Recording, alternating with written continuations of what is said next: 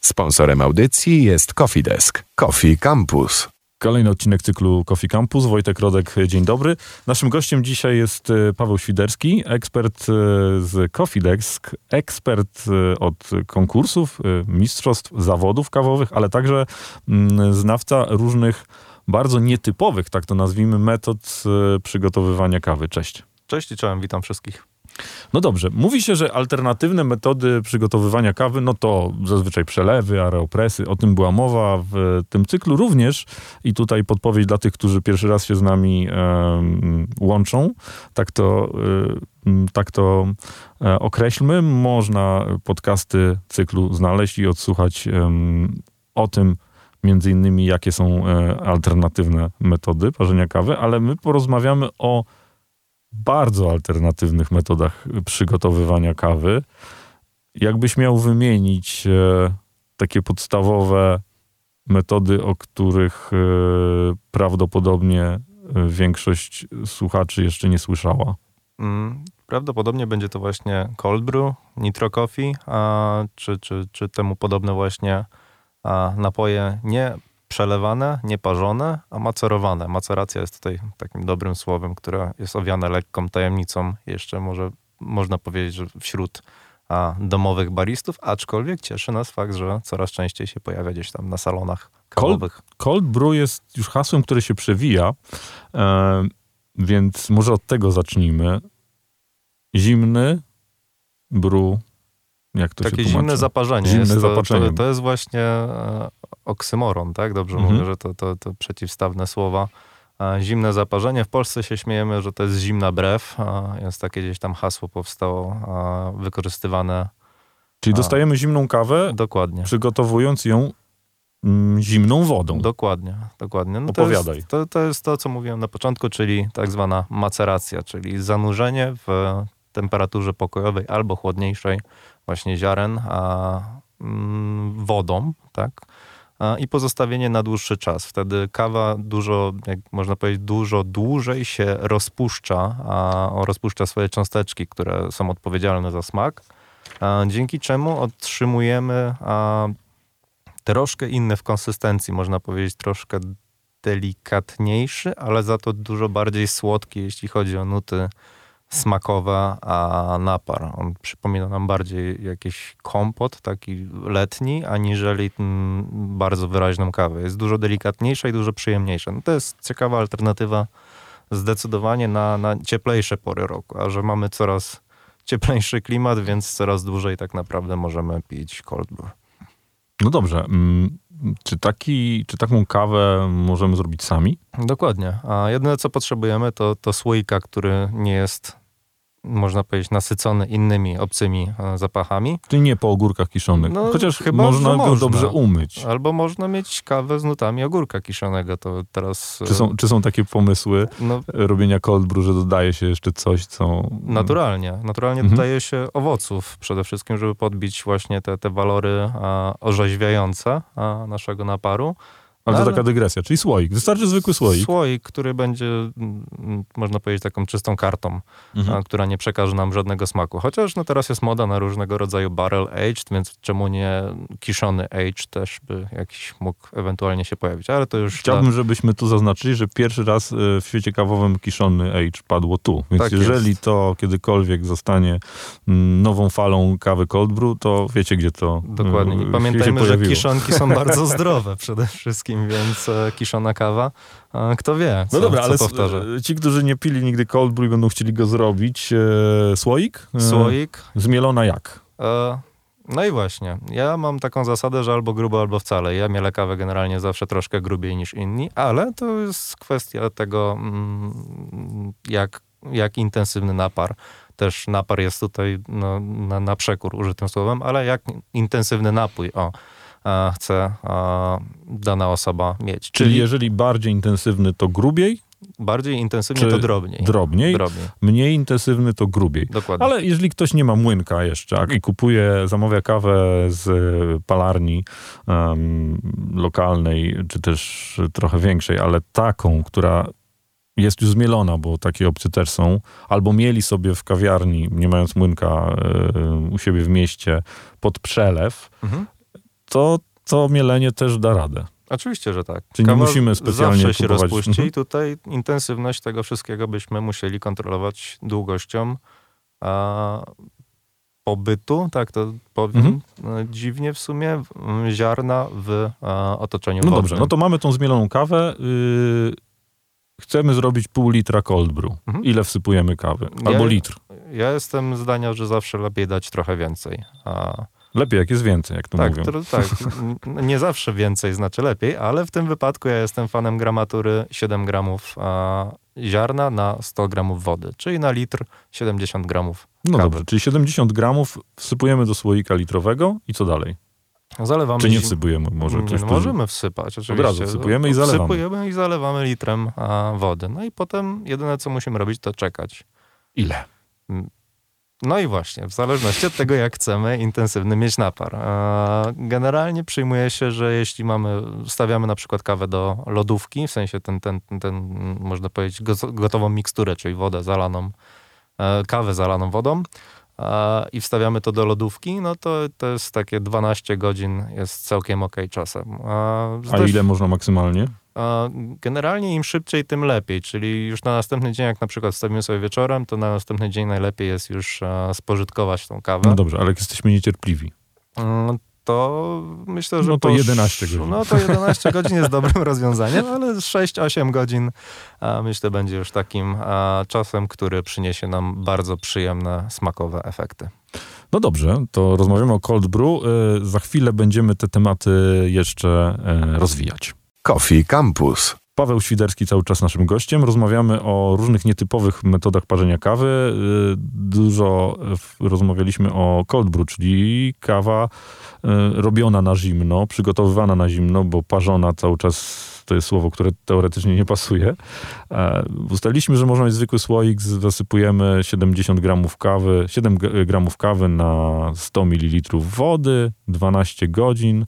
Wyciągamy z lodówki, co trzeba to jakoś przelać, tak? No przefiltrować, mhm. jak to zazwyczaj, żeby nam fusy ani drobiny mm, kawowe nie przeszkadzały w piciu, więc e, najzwyczajniejszy filtr do dripa V sześćdziesiąt na przykład, ewentualnie jeśli chcemy delikatniejszy napar, to coś grubszego, na przykład Hemex mhm. a, będzie dobrym rozwiązaniem, ewentualnie jeśli tego nie mamy, myślę, że chusteczka bawełniana. A, w sensie... Okej, okay. To filtrowanie już nie jest tak bardzo znaczące, jak przy metodzie z gorącą wodą przelewowej, tak? Więc tutaj po prostu chodzi o oddzielenie przede wszystkim cząsteczek. Cząsteczek, tak. Oczywiście czym lepsza jakość zawsze e, filtra, pewnie tym lepiej. No ale my rozmawiamy też o tym, że ktoś chciałby spróbować, nie do końca inwestować w sprzęt.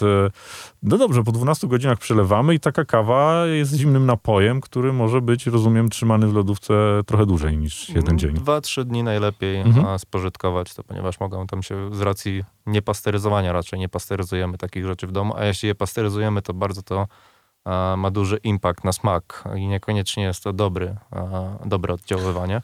Czy są kawy, które z... wyjątkowo pasują pod tą metodę? Mówię o, o, o regionach. Ja jeśli piję cold brew, a, a piję właśnie głównie w sezonie letnim, ale też w nie za dużych ilościach, a, to zazwyczaj stawiam na, na orzeźwienie, czyli kawy etiopskie, kenijskie. A jeśli trafimy na jakąś super ruandyjską kawę, no to jak najbardziej właśnie te, które mają w sobie dużo nut takich owocowych, a moim zdaniem w przypadku cold brew najbardziej się a, sprawdzają. I to będzie kawa, która jest tak samo przygotowana i wypalona jak pod metodę przelewową. Dokładnie. Najlepiej właśnie jasne wypały dedykować a, metodą właśnie na zimno.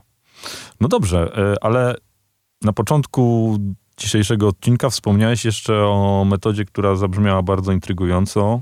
Nitro. Nitro. No co to znaczy? O no co to chodzi? W tłumaczeniu e, takim najprostszym nitro to azot. E, tak jak oglądaliśmy tu Fast and Furious, to oni mieli nitro podłączone do samochodów, a my możemy wzmocnić też nasze, na, na nasze energodajne e, napoje właśnie też azotem. A, I to m, można powiedzieć, że to jest taki hołd e, ku konsystencji piwa Guinness, które jest bardzo gęste, kaskaduje i jest du- dużo takie... Czyli ta kawa jest gazowana w jakiś taki sposób. Azotowana, nie? Dokładnie. Tak samo, no dokładnie używa się... Ale to tej... jest, yy, przepraszam, że tutaj, ale muszę to ustalić, to jest yy, cold brew potraktowane nitro, czy dokładnie. To jest zupełnie inna kawa? Nie, to jest cold brew, a mhm. potraktowana azotem spożywczym.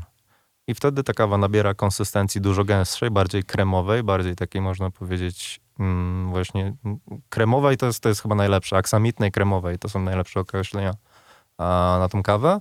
A jednocześnie dodaje nam tej mm, aksamitnej, gęstej pianki, która zostawia nam przyjemne wrażenia gdzieś tam na, na, na, na aparacie sensorycznym. A, no i troszkę też zmienia to smak, no bardziej słodki można powiedzieć. Więc tutaj, a, żeby właśnie to wszystko komponowało się jeszcze lepiej, a, to w przypadku Nitro Coffee zawsze, znaczy zawsze, staram się rekomendować kawy bardziej słodkie, mniej owocowe, a bardziej stawiające na, na jakieś nuty karmelu, mlecznej czekolady, a jeśli owoców, to tych takich ciemnych, bardzo, bardzo intensywnych, jeśli chodzi o słodycz e, owoców. Ale tej kawy już w domu raczej nie zrobimy.